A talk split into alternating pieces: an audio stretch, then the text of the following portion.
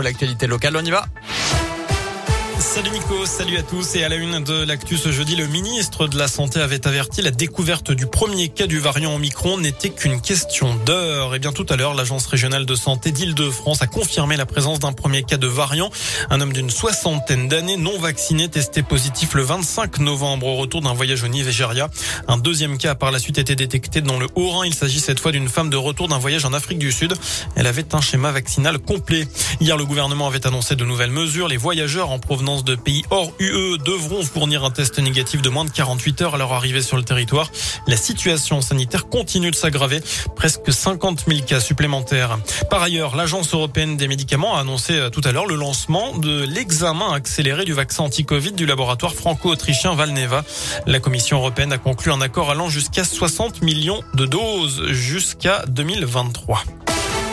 Dans le reste de l'actu, l'incertitude était totale concernant les résultats du premier tour du Congrès LR. Celui qui doit déboucher sur l'investiture du candidat du parti à la présidentielle, eh bien, ce sera soit Éric Ciotti qui a recueilli 25,59% des suffrages, soit Valérie Pécresse qui atteint 25%. Ils ont devancé Michel Barnier qui lui termine 3e avec un peu moins de 24% et Xavier Bertrand seulement 4e, 22,36% des voix.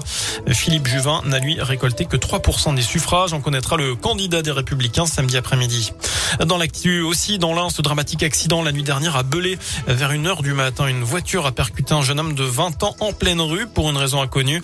La victime n'a pas survécu. Les deux occupants de la voiture ont été pris en charge en état de choc par les pompiers. Un an de prison avec sursis pour un chauffeur de camion en mars dernier à Gex. Il n'avait pas respecté le trajet de sécurité prévu pour l'évacuation des gravats d'un chantier. Il avait fauché mortellement un homme de 80 ans poursuivi pour homicide involontaire. Le chauffeur du camion, 48 ans, écope également d'une suspension de 6 mois de son permis de conduire.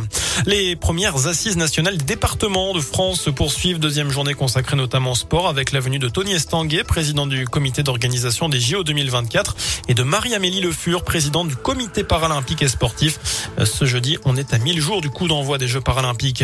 Demain, le Premier ministre Jean Castex est attendu à Bourg à Interexpo. La préfecture interdit les manifestations toute la journée aux abords d'Interexpo. Justement, l'association antinucléaire SDN Bugey prévoit un rassemblement vers le monastère royal de Brou demain matin.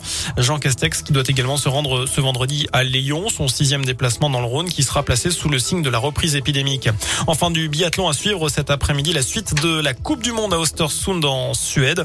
Et bien, avec un Français leader du classement général après les deux premières courses, l'Indinois Simon Destieux qui s'aligne sur le sprint. Notez que chez les femmes, Anaïs Chevalier a terminé 6e justement du sprint. Elle prend tout de même le dossard rouge de leader du classement général dans cette spécialité. Voilà pour l'essentiel de l'actu. Excellente fin de journée.